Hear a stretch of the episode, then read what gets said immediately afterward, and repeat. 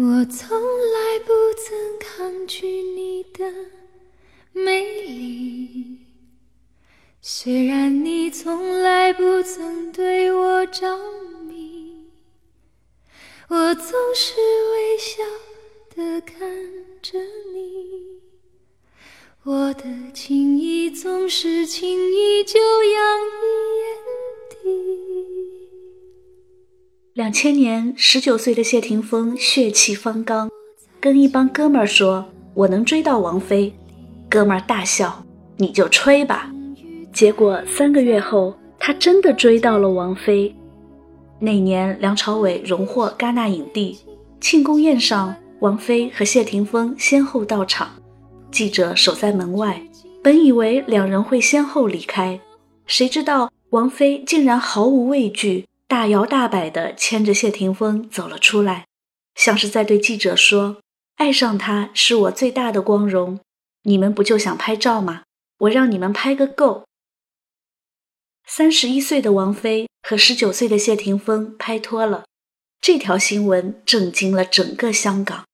恬不知耻，老牛吃嫩草，各种嘲讽、谩骂炮弹般袭来，王菲毫无畏惧。索性和小谢同居了，我就让你们骂个够。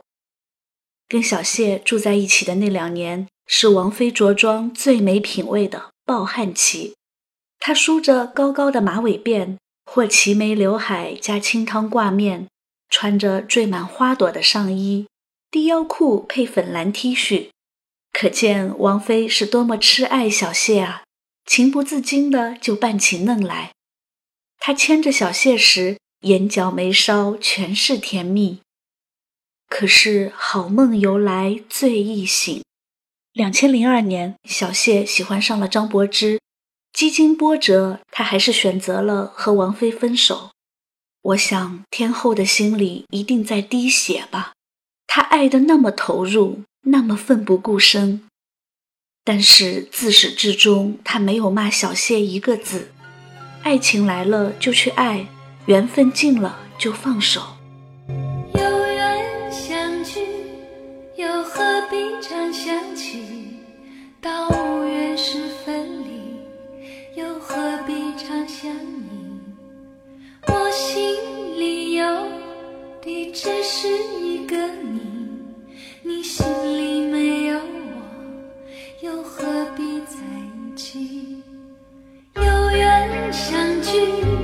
又何必常想？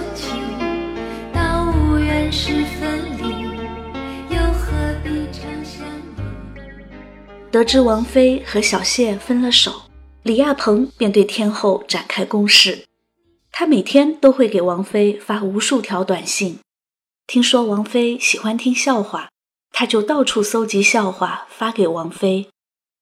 二零零三年八月。李亚鹏专程包机飞到片场给王菲过生日。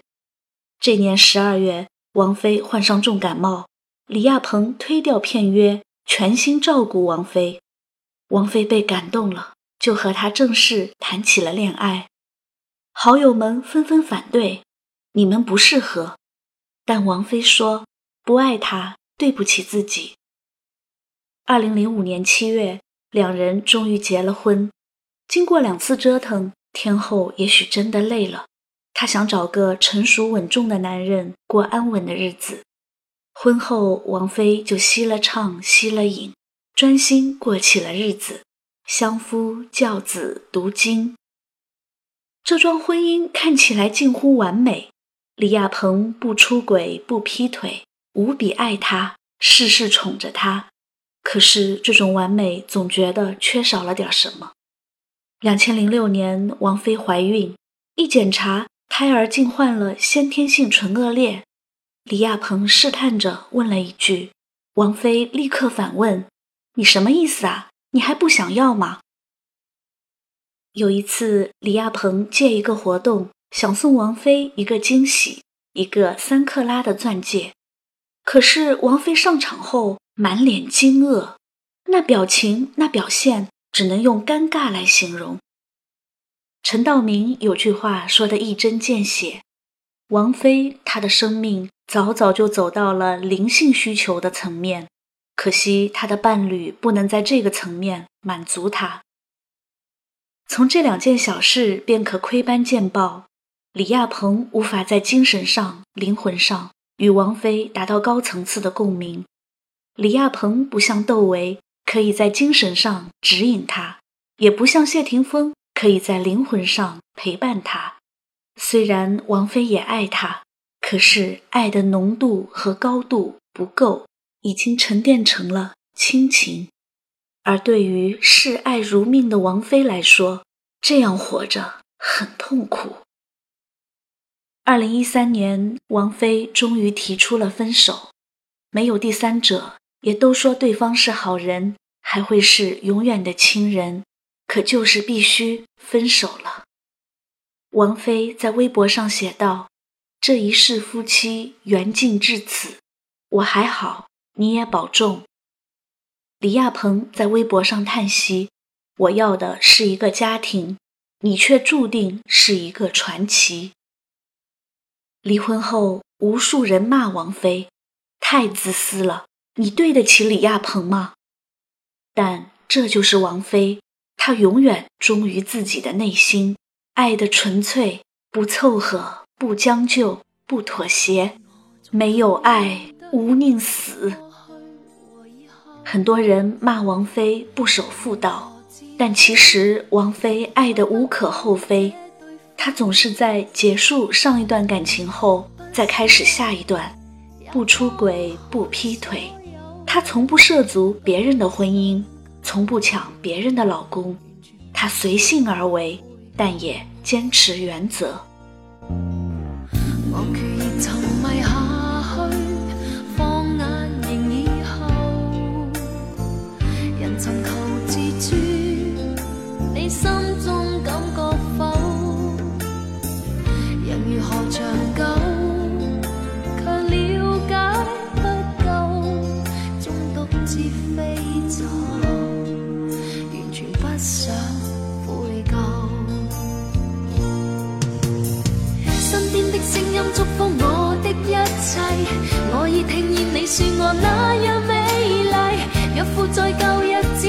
再可贵，我说我这次要痛快有我的衣柜。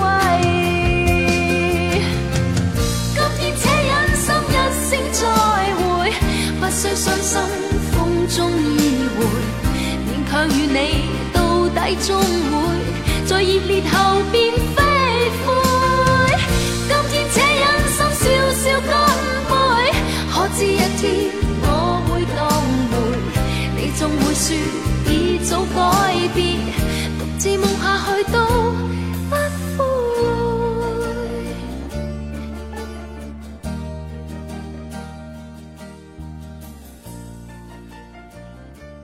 二零一四年秋天，四十五岁的王菲和三十四岁的谢霆锋终于又走到了一起，在经过十余年的折腾后。两人终于发现，对方才是真正了解自己的那个人。一次，摄影师在霆锋家偷拍，发现王菲躺在床上与霆锋愉快的交谈，似乎是聊到了什么开心的事。王菲竟兴奋地蹬着脚撒娇，还贴面亲吻。当霆锋独自一人坐在窗台边时，王菲悄悄地来到他跟前。在其嘴上轻轻一吻，又笑着跑开了。窦唯说王菲是个女强人，李亚鹏说王菲是个女汉子，可谢霆锋说王菲是个小女孩。由此可见，霆锋和王菲实在是很般配。女人只有在遇到灵魂伴侣时，才会情不自禁地变成小女生，撒娇发嗲。任性，智商清零。一位哲人说过这样一段话：我们曾如此渴望命运的波澜，到最后才发现，人生最曼妙的风景，竟是内心的淡定和从容。我们曾如此期盼外界的认可，到最后才知道，世界是自己的，与他人毫无关系。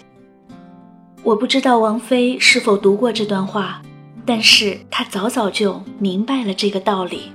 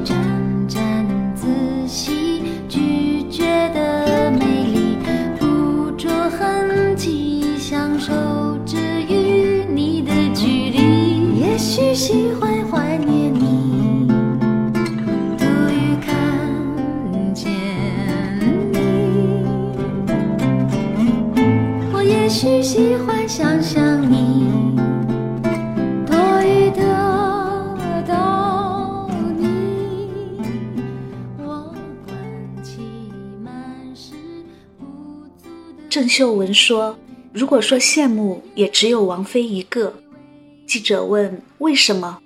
郑秀文说：“我们只是艺人，而王菲是生活的艺术家。她爱自己，爱得深沉，活出了我们渴望却永远达不到的样子。”赵薇描述第一次见到王菲时的情形：一九九八年五月，我去香港参加一个活动。